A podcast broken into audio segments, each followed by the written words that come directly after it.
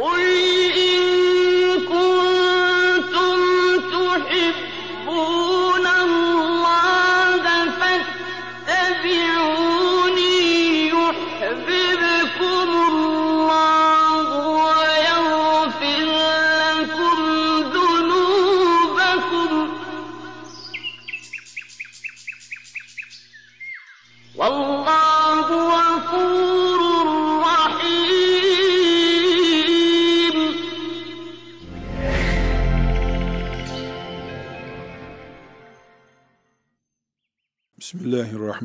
Bismillahirrahmanirrahim.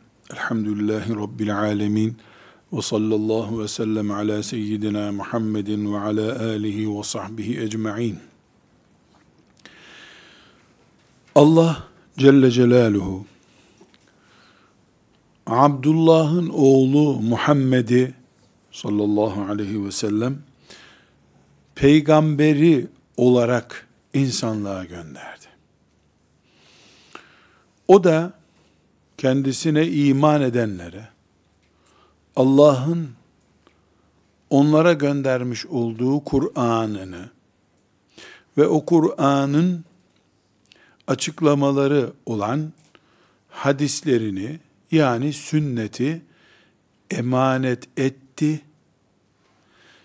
O gün onu görenleri o emaneti yerine getirdiğine dair şahit tutup Rabbine gitti. Böylece yüzde yüz bir peygamber Allahu Teala'nın muradının tecelli etmesine sebep oldu. Allah son peygamberinin bütün insanlara mesajını getirmesini başarılı bir şekilde bitirsin diye murad etmişti. O gerçekleşti. Veda hutbesinde on binlerce insan şahidiz. Sen görevini yerine getirdin diye şehadet ettiler.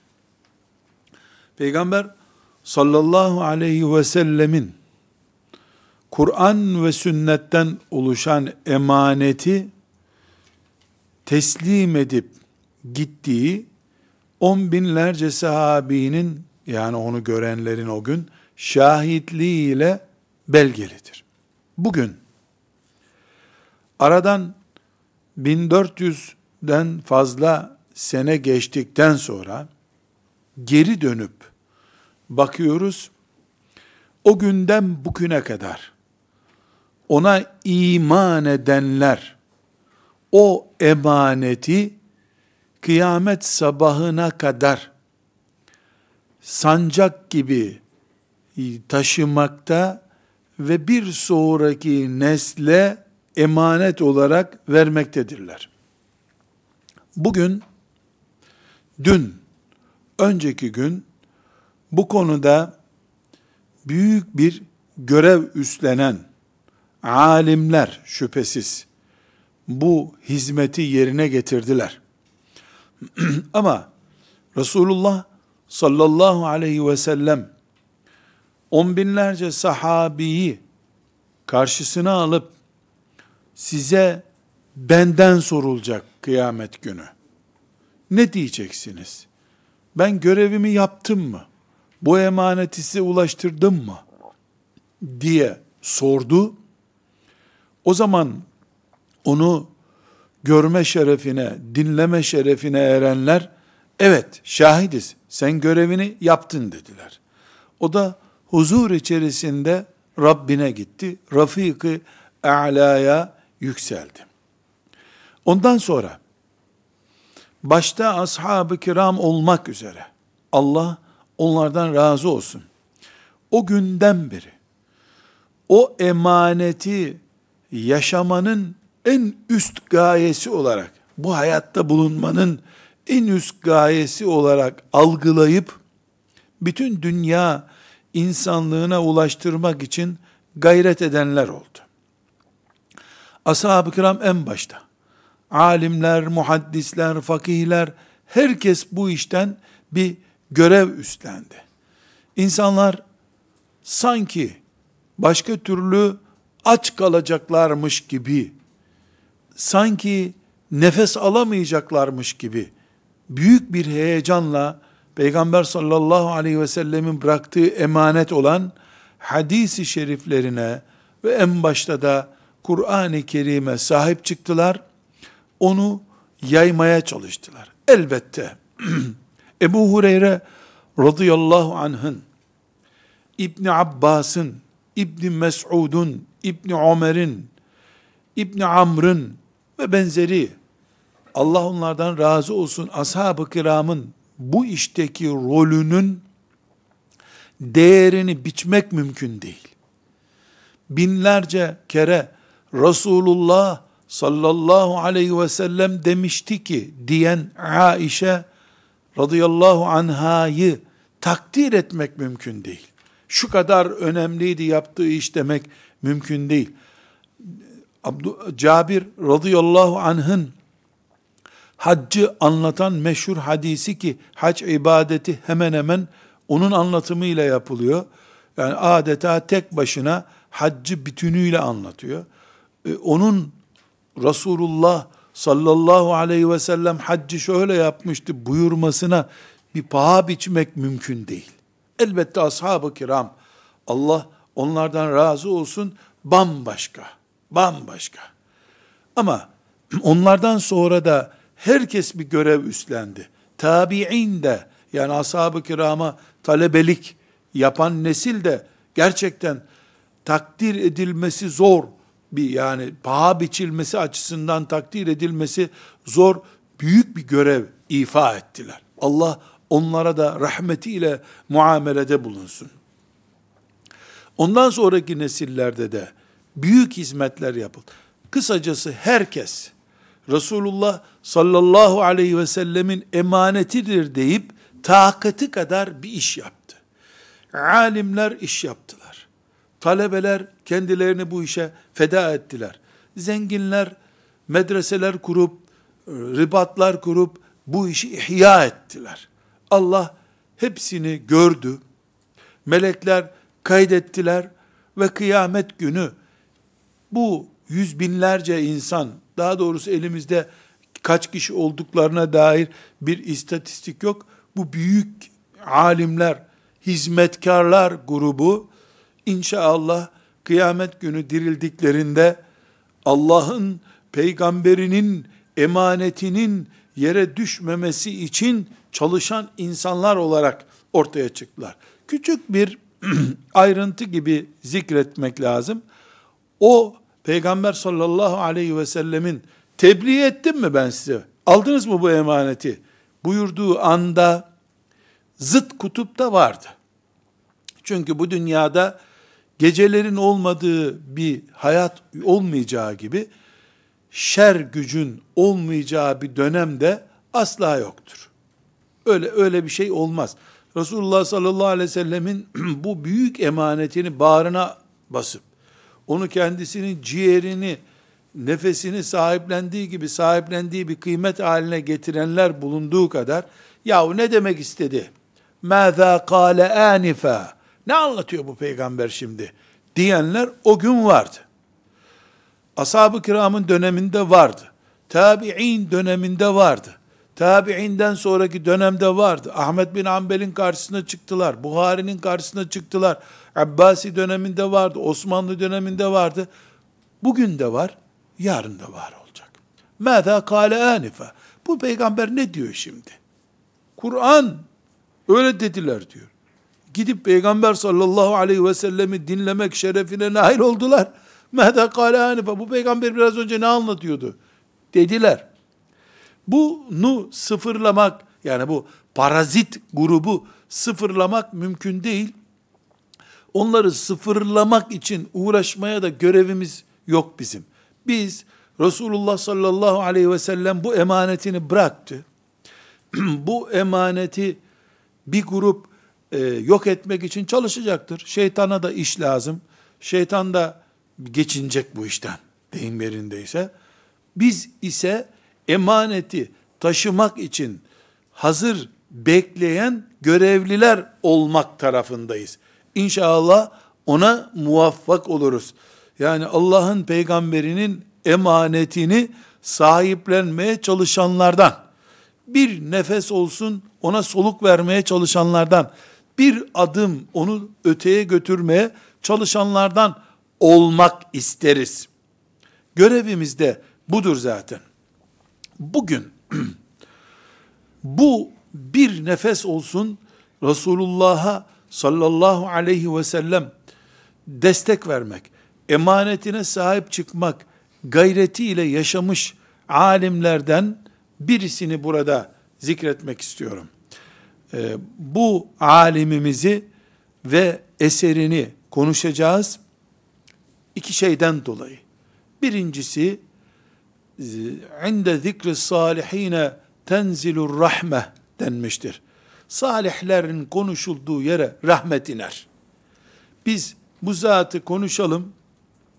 Allahu Teala görsün, melekleri de yazsın ki biz Allah'ın dostlarını, Allah'ın peygamberine ve şeriatına hizmetle ömür geçirmiş kullarını konuştuk, konuşmaya çalıştık. E Allahu Teala bizi onlarla beraber görürse ola ki kıyamet günü onların bulunduğu yere bizi götürür. Hak etmesek de bugünkü temennimiz o gün işe yarar diye düşünüyorum. Bir, iki, bir nebze olsun bugün Resulullah sallallahu aleyhi ve sellem buyurdu ki dendiğinde bunun bize nasıl ulaştığını böyle varsayımlar üzerinden. Demiştir muhakkak peygamber böyle bir şey. Diye mi insanlar bunu bize söylüyorlar? Yoksa biz bizzat yüreğimizden ikna olmuş olarak gerçekten Resulullah sallallahu aleyhi ve sellem Efendimiz buyurdu diye gönül rahatlığı ile mi bir hadisi şerifi sahipleniyoruz? Elhamdülillah ben şu sağ elimi şimdi gözümün önüne getirip sağ elimi parmağım, parmağım, parmağım, parmağım, parmağım ve elim diye böyle nasıl görüyorsam Bukhari'deki, Müslim'deki bir hadisi şerifi de öyle görüyorum. Öyle görüyorum. Aişe radıyallahu anha dedi ki Resulullah sallallahu aleyhi ve sellem şöyle buyurmuştu derken yani ki ennehu oradayım da Ayşe anam konuşuyor da ben de dinliyorum gibi hissediyorum. Elhamdülillah. Böyle düşünürken yanılmış olsam bile bana mutluluk veriyor bu. Yanılmış olsam bile mutluluk duyuyorum. Birileri beş kuruş etmez dünyanın sıfır kuruş etmez aşkı uğruna sevgilisini rüyasında görünce sabahleyin mutlu kalkıyor. Dostlarına poğaça ısmarlıyor da ben binlerce kere belgelenmiş bir şekilde Aişe dedi ki Resulullah şöyle buyurmuştu aleyhissalatü vesselam haberiyle niye mutlu olmayacağım? Bu dünyada bir aşk romanındaki bir hikayeyi gece rüyasında gören mutlu oluyor da ben elimde belgeli bir şekilde Aişe anamın Resulullah sallallahu aleyhi ve selleme beni ulaştırdığı belgeli, mevsuk, güvenilir sözlerle niye mutluluk hissetmeyeyim? Bu bir iman meselesidir. Bu bir iman meselesidir. İman eder gibi sevgisine kilitlenmiş, onu rüyasında görür, mutlu olur. Ben iman ederim Resulullah sallallahu aleyhi ve selleme, ashabının doğru söylediğine, ashab-ı kiramın talebelerinin vefalı insanlar olduğuna, o vefalı talebeleri dinleyenlerin vefakarlığına, onların talebelerinin vefasına, Ahmet bin Hanbel'in ciddiyetine ve imanına itimat ederim. Yanılgım bile olacak olsa bana zevk vermeye başlar. Kaldı ki yanılmışlığı ile dost doğruluğu ortada bir tür göz önüne konmuş şekildedir. Elhamdülillah. Tekrar özetliyorum. Ümmeti Muhammed hel bellagt hel bellagt tebliğ ettim mi? Size bu emaneti verdim mi? Sözüne bellagt. Bellagt. Evet. Tebliğ ettin ya Resulallah. Tebliğ ettin. Şahidiz biz. Dedikleri günden beri herkes bir şeyler yapmaya çalışıyor. İman ediyor, sahipleniyor. Hizmet ediyor, şeref kazanıyor. Herkes bir şeyler yapıyor. Şer tarafı, iblisin güruhu da karşı tarafta yapacağını yapıyor. Bu kıyamete kadar böyle devam edecek. Bir gün bozulmayacak bu düzen. Böyle devam edecek. Bazen iblisin sesi biraz gür çıkacak. Bazen de müminler daha gür ses çıkaracaklar. Ama kıyamet gününe kadar Resulullah sallallahu aleyhi ve sellemin emaneti biiznillah korunacaktır. Emelimiz ve göklere yükselecek kadar geniş ve yüksek arzumuz odur ki bir karınca ağırlığı kadar da olsa bu büyük emanet taşıma serüveninde Allah bize de pay nasip etsin. Böyle temenni ederiz. Resulullah dedi ki sallallahu aleyhi ve sellem sözcüklerinde bizim de payımız olsun diye temenni ederiz Allah'tan. Gafur ve Rahim olan, latif olan Allah bize de bunu nasip eder diye düşünüyoruz. Bugün sadece bir örnek, on binde bir belki örnek olmak üzere bu ümmetin bu büyük emanetini taşıyanlardan birisini konuşacağız. Muhammed bin İshak İbni Huzeyme isimli alimi konuşacağız. Ve kitabını konuşacağız. Muhammed bin İshak İbni Huzeyme. Rahmetullahi aleyh. Nisaburlu bir insan bu. Nisabur'da doğmuş, büyümüş, yaşamış. Hadis alimlerinden birisi. Sahihi İbni Huzeyme isimli kitabı var. Bu onun kitabıdır. Sahih isimli İbni Huzeyme'ye mal edilen hadis kitabıdır. Bazı alimlere göre, Bağdadi'ye göre mesela, Bukhari ve Müslim'den sonra gelen üçüncü derecede ciddi bir hadis kitabıdır. Ama genel olarak e, teamül, hadis alimleri arasındaki teamülde üçüncü kitap düzeyinde görülmemiştir. Üçüncü kitap Ebu Davud'dur. Nesai'dir, Tirmizi'dir, İbni Mace'dir. Ama e, Sahih İbni Huzeyme de ciddi hadis kitapları arasındadır. Hicretin 311. senesinde vefat etmiş. Yani Resulullah sallallahu aleyhi ve sellemle e, onun vefatı arasında tam 300 sene var. Bu ne demek? Bukhari'yi görememiş, Müslim'i görememiş, Ebu Davudlar, İbn Maceler zamanına yakın bir zamanda doğmuş. Ama onların talebelerinden değil. Onlardan sonraki kadrodan geliyor çünkü. İbn Huzeyme kısaltılmış olarak kullanalım. İbn Huzeyme hadis alimleri arasında muteber bir hadis kitabı yazmış. Burada büyük bir ibret olması bakımından hepimizin de ders çıkarması için faydalı olan bir not getireceğim. Onu anlatan biyografi kitaplarında deniyor ki çocukken Resulullah sallallahu aleyhi ve sellemin zemzem suyu hangi niyetle içilirse o niyete vesile olur şeklindeki hadisini duymuş. Bir gün zemzem içerken Allah'ım ben peygamberinin hadislerine hizmet eden bir alim olmak istiyorum. Bu zemzemi de o niyetle içiyorum diye niyet etmiş. Kendisi de daha sonra o zemzem suyunu içmekle zihninin hadis ilmine kaydığını açıldığını hissetmiş. Böyle bir not var hadis kitaplarında. Bunu niye zikrettim? Hepimiz zemzem arayalım, içelim. İçerken de muhaddis olmak istiyoruz diye niyet edelim tavsiyesi için değil. Çocuk da olsan, büyük de olsan Resulullah'ı ciddiye al. Sallallahu aleyhi ve sellem. Onu ciddiye alırsan, o ciddiyet işine yarar. Dünyada yarar, ahirette yarar.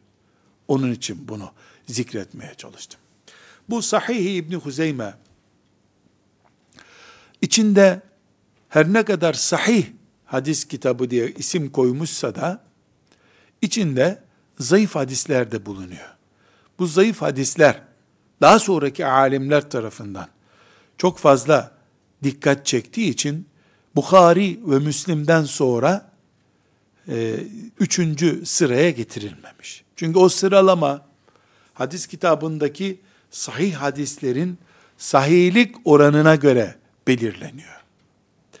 Ama buna rağmen bu kitapta e, 3573 hadisi şerif var.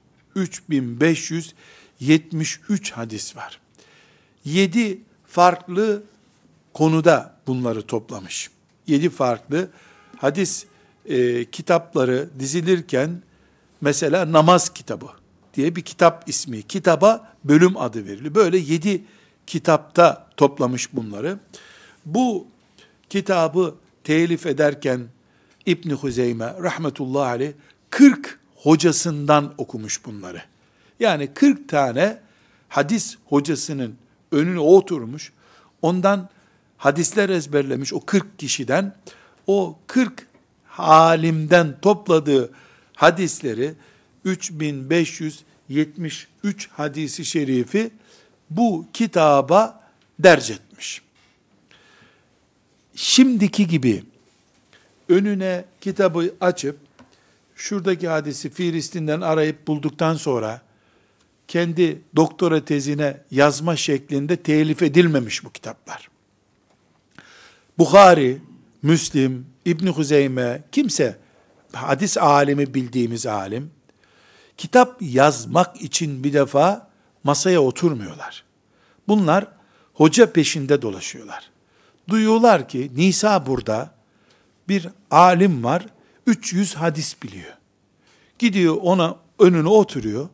O 300 tane hadisi ondan ezberliyor. Hocasına diyor ben bunları ezberledim. Hocası dinliyor.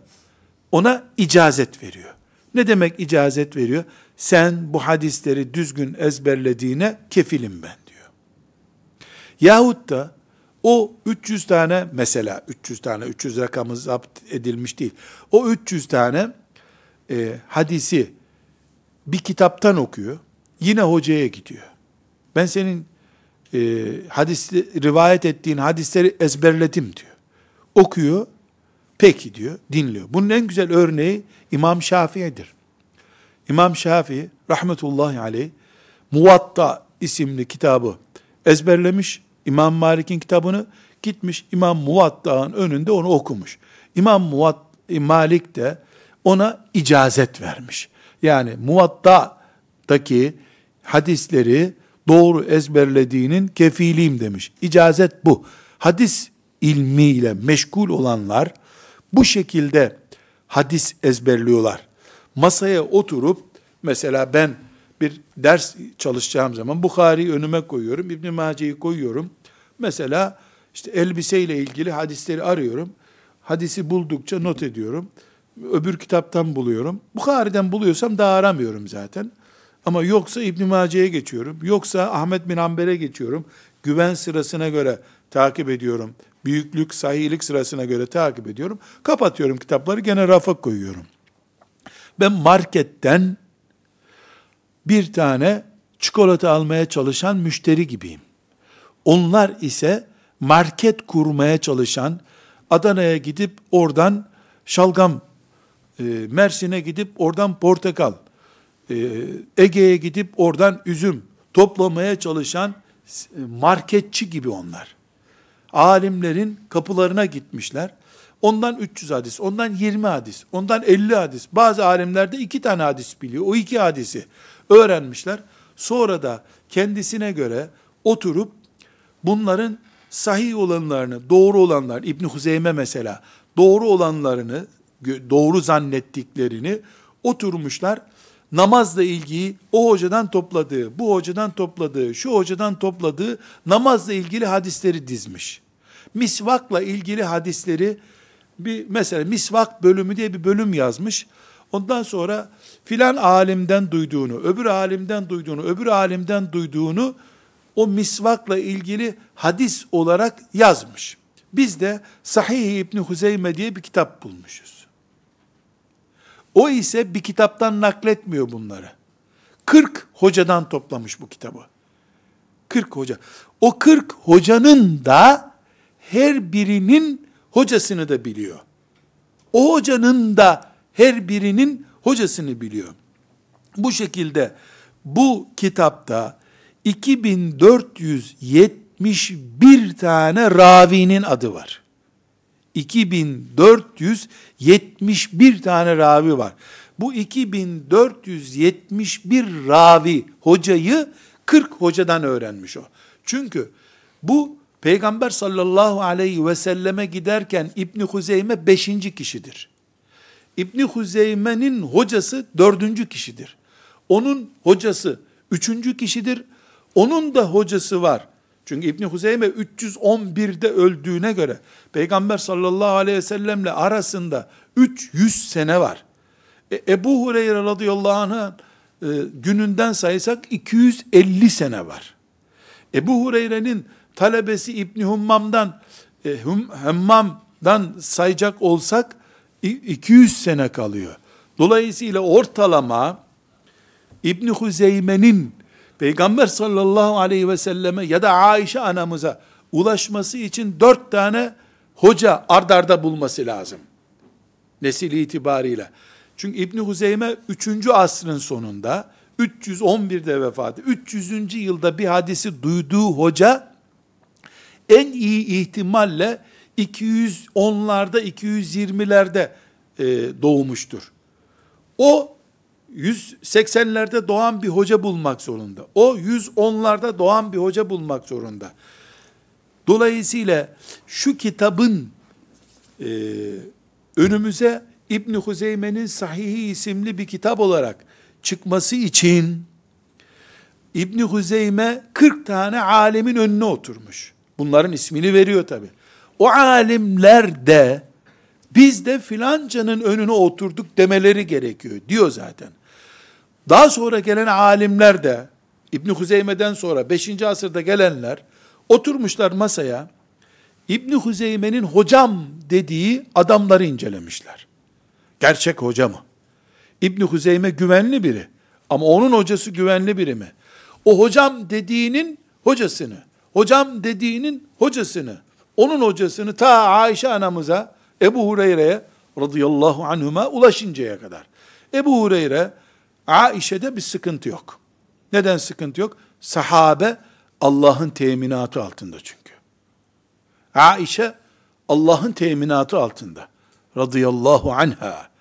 Ebu Hureyre sahabi olduğu için adildir, Allah'ın teminatı altındadır. Öbürleri hep inceleniyor. İncelenmiş ince. Bu kitapta mükerrer olarak, çünkü bu hadiste, Ebu Hureyre'ye giden bir hadiste mesela, Dört tane isim var. Başka bir hadiste bunların üç tanesi tekrar geliyor. Başka bir hadiste bambaşka dört kişi var. Başka bir hadiste o dört kişiden bir kişi var, üçü başka isim. Böylece mükerrer de oluyor. Mükerrerlerle beraber 26.996 isim var bu kitapta. 26.996 tane ravi var bu kitapta. Yani ne demek? Bu kitaptaki 3573 e, hadis bize 26.996 isim tarafından ulaştırılmış. Ve bu isimlerin mükerrerler, tekrarlar çıkarıldığında 2471 ismin 2471'inin de nerede doğduğu, nerede öldüğü, kimden ders okuduğu, akıl yapısı ne kadardı? Hadisten ne kadar anlıyordu? Ne kadar ciddi bir insandı? Sabah namazını camide cemaatle ne kadar kılıyordu? Şaka yapan biri miydi, değil miydi? Arapçası ne kadardı? Hadisi şerife ne kadar ciddiyet gösteriyordu gibi, sağlık testi yapar gibi test yapılan pek çok konuda muhakkak bilgi vardır. Eğer bu 2471 isimden, raviden yani hocadan bir tanesi hakkında inceleme yapanlar bu ismin ayrıntısını bulamadık diyorlarsa o hadise zayıf hadis deniyor. Aslında hocası dev bir adam.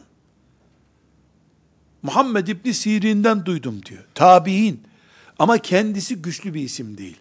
Bu hadisin bize İbni Huzeyme kanalıyla ulaştığı o dört ismin dördü de Allah'ın adını kullanarak bize Allah dedi, peygamber dedi diyecek kapasitede Müslümanlık, zeka, ciddiyet, ilim sahibi olup olmadıklarının testinde başarı yoksa, bir tanesinde sorun çıkıyorsa, İbni Huzeyme'nin bu hadisi zayıftır deniyor. O zayıf hadisle biz namaz kılmıyoruz, oruç tutmuyoruz bir daha. Ne demek Bukhari'deki hadisler? Bukhari'de bu rakamlar daha fazla. Bukhari'de 26 binden fazla isim geçiyor mükerrer olarak. Çünkü 7 bin hadis var orada Bukhari'de. Onların isimleri tek tek incelenmiş Bukhari'den sonra. Bukhari zaten iyi diye onları alıyor. İbni Huzeyme de iyi alıyor. İbni Huzeyme'nin kitabı da sahihtir ismi. Bukhari'nin kitabı da sahihtir. İkisi de sahihlik iddiasında bulunmuşlar. Ama daha sonra gelen alimler sandığı açmışlar, kutuları açmışlar, düğmeleri çözmüşler, tek tek bu isimleri incelemişler. Ondan sonra doğru söylüyor Bukhari demişler. İbni Huzeyme işte 120 hadiste yanlış düşünmüş demişler. Hocasını tam anlayamamış demişler. Bunu bir örnekte bu kitabın 145. hadisi şerifini örnek aldım.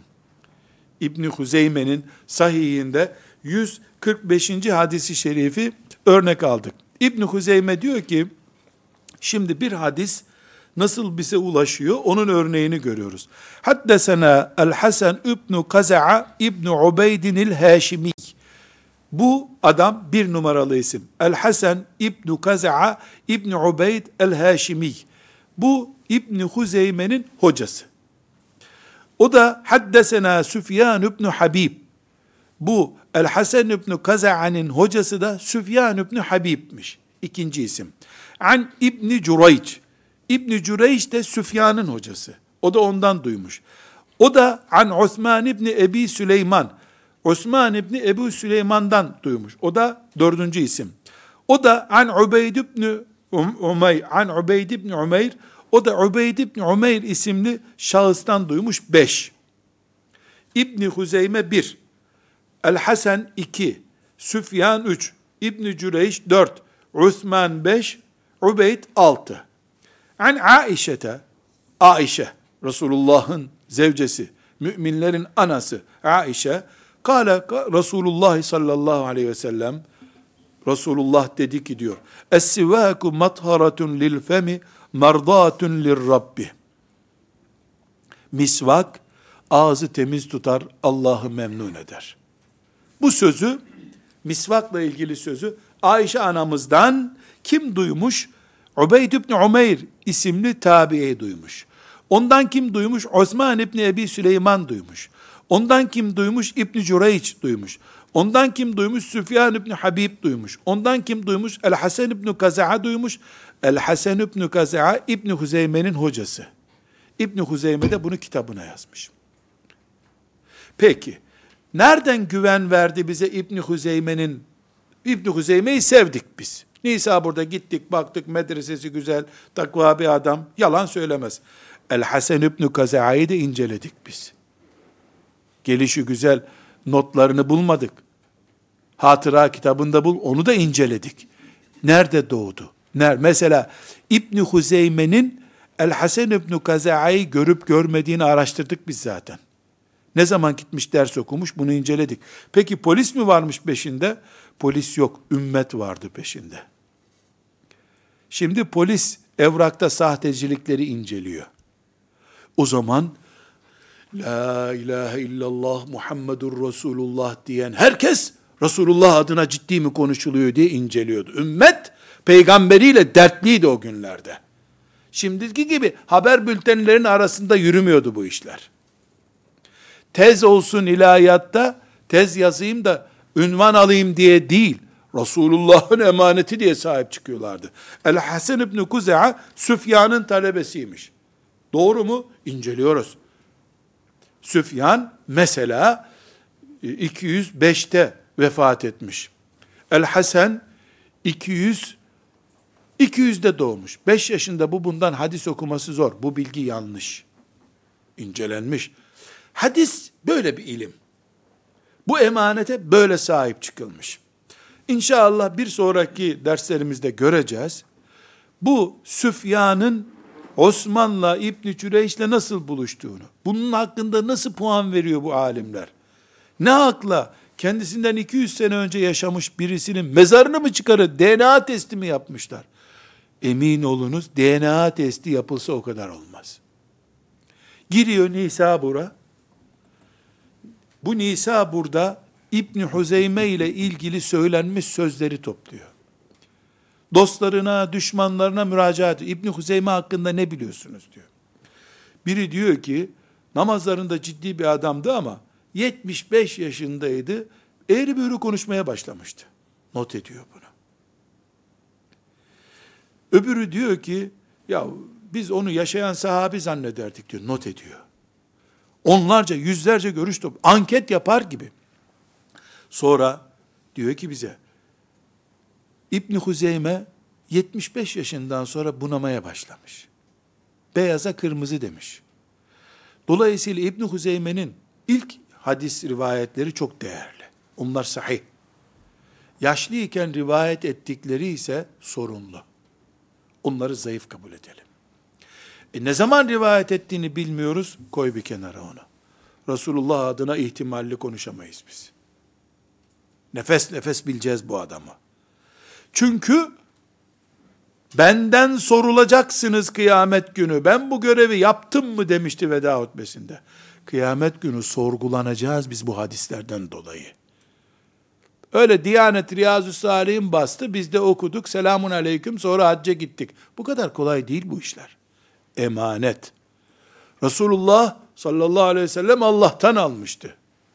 Biz de Resulullah'tan aldık. Bizden de çocuklarımız alacak. Hadis konuşuyoruz. Hadis dindir, din. Dinde bir kültür değildir.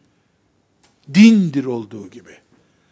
Bu örnekte misvak ağzı temizler, Allah'ı razı eder hadisinde bunun bize nasıl ulaştığını İbni Huzeyme'de gördük. Bu İbni Huzeyme'de var, pek çok başka hadis kitabında da var. Bazı hadisler sadece İbni Huzeyme'de var tek tük.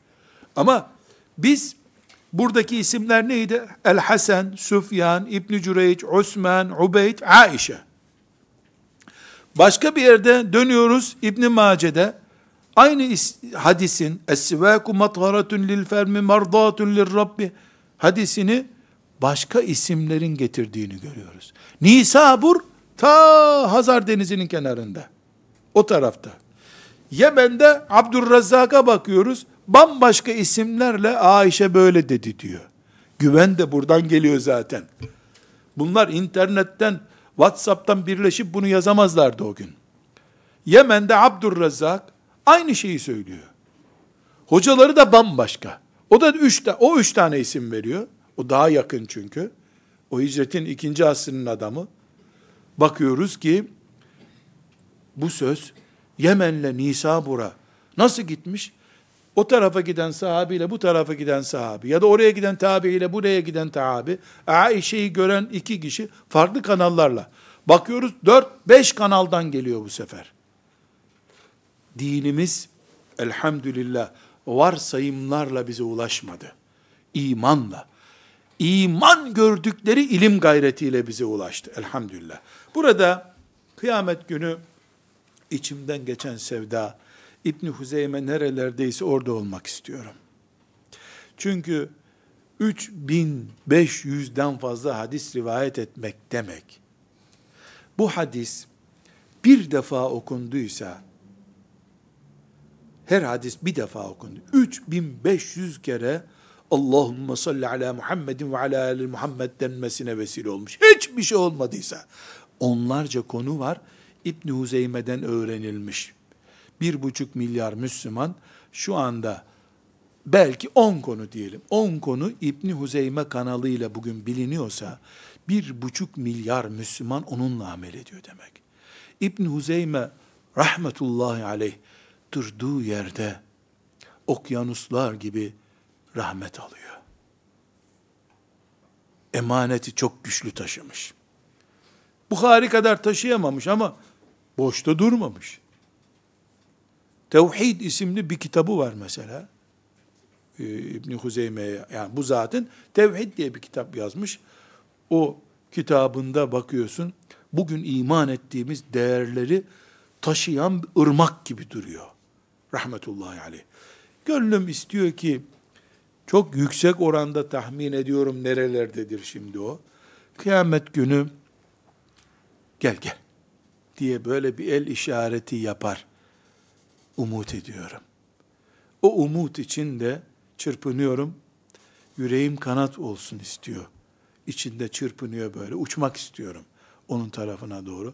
Sizin de inşallah hep beraber bu dersleri dinleyen, bu heyecanı taşıyanlar olarak İbni Huzeyme ile, hocasıyla, onun öbür hocası, öbür hocası, öbür hocası, öbür hocası ve Ayşe ile beraber inşallah olmaya vesile olur diye burada bir farklı anekdot e, zikredeceğim.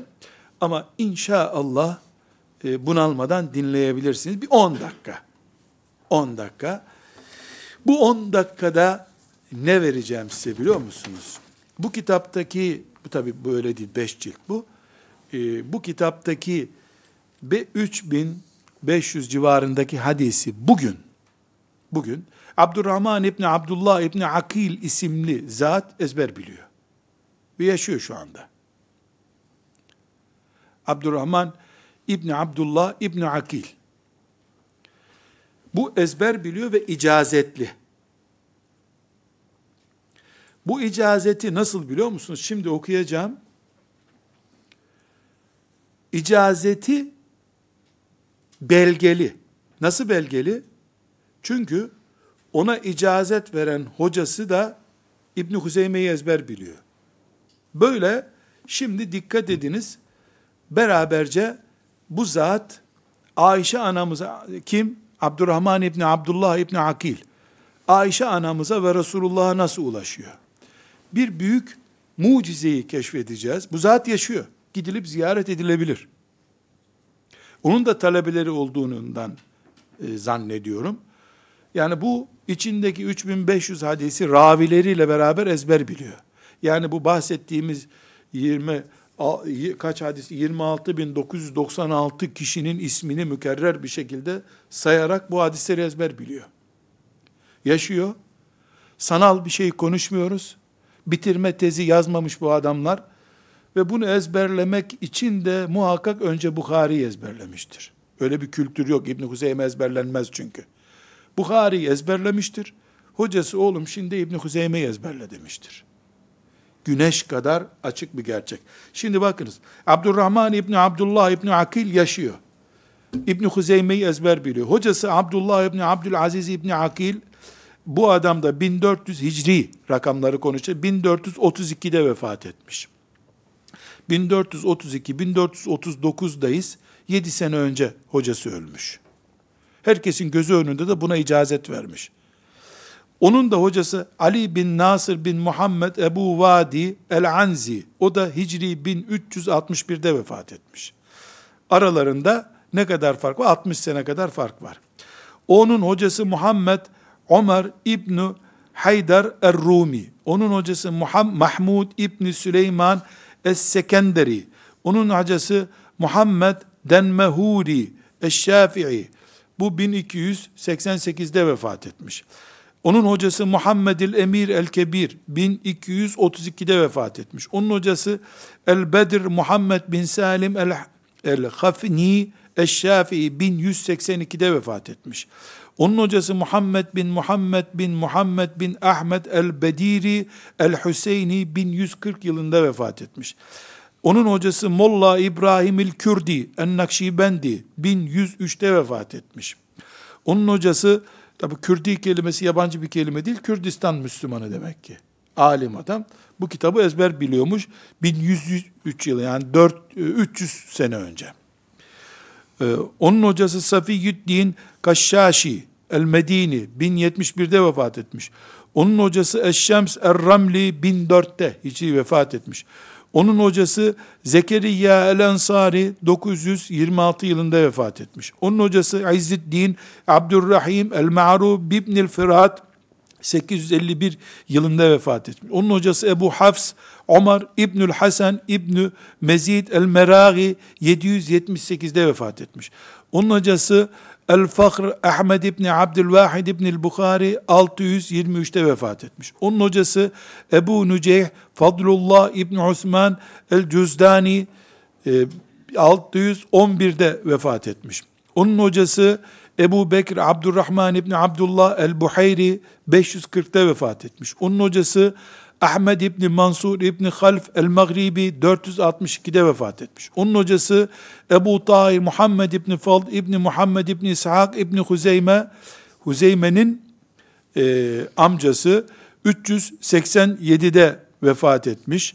Ebu Bekir Muhammed İbni İshak İbni Huzeyme 311'de vefat etmiş. Onun hocası 40 tane hocası var. Onlar farklı tarihlerde vefat etmişler bu kitabı bugün ezber bilen Abdurrahman İbni Abdullah İbni Akil 1, 2, 3, 4, 5, 6, 7, 8, 9, 10, 11, 12, 13, 14, 15, 16, 17, 18, 19, 20, 21. İbni Huzeyme bu kitabın müellifi ile bugünkü şahıs arasında 20 kişi var. Bu 20 kişinin kimlikleri belli, icazetleri belli, nerede doğdukları, nerede öldükleri belli, nasıl hadis biliyorlardı belli. Bugün Abdurrahman İbni Abdullah İbni Akil denen kişi, Allah ömrüne bereket versin, Resulullah dedi ki derken Ayşe anamızı dinliyor gibi diyor. Hadis dindir. Ümmeti Muhammed bu dine böyle bakmış, böyle sahiplenmiş. Allahu Teala'nın huzuruna da böyle çıkacaklar. Şimdi kimin nasıl çıkacağıyla ilgilenmiyoruz. Neden? Biz çöp karıştırmaya sevdalı değiliz. Emanet taşımaya hasretiz. Rabbimizden niyaz ederiz ki, şu anda olmaz diyemeyeceğimiz kadar belgelerini gördük. Olmuş. Hicretin 311'inde vefat etmiş bir şahsın, alimin kitabını Hicretin 1439. senesinde bir insan ezber biliyor. Kim kimden bu sözü duymuş anlıyor. Demek ki olabiliyor. Demek ki ümmeti Muhammed hala peygamberinin emanetine sahip elhamdülillah. Elbette bir kısmımız ezberleyerek bu emanete sahip olacak. Bir başka kısmımız da ezberlemeyecek. Bunların ezber yaptıkları medreselerin halısını temizleyecek. Lavabolarını temizleyecek şeref olsun diye. Vallahi o da şereftir. Billahi o da şereftir. Ayşe anamız onu da dizinin dibine oturtacaktır kıyamet günü. Çünkü o lavaboları birisi temizlemese bunlar nerede hadis ezberleyecekler? O da ihtiyaç. Bir kısmımız onlara çorba pişirecek. Bazı kadınlar da onların gidip bulaşıklarını yıkayacaklar. Herkes Resulullah'ın emanetine aleyhissalatü vesselam sahip çıkacak. Münafıklar da işini yapacaklar. Kızmak küsmek yok. Kızmak yok. Herkes işini yapacak. Niye bu münafıklar var demeyeceğiz. Biz varken boşuna çalışıyorsunuz diyeceğiz. Doğru olan budur. Velhamdülillahi Rabbil Alemin.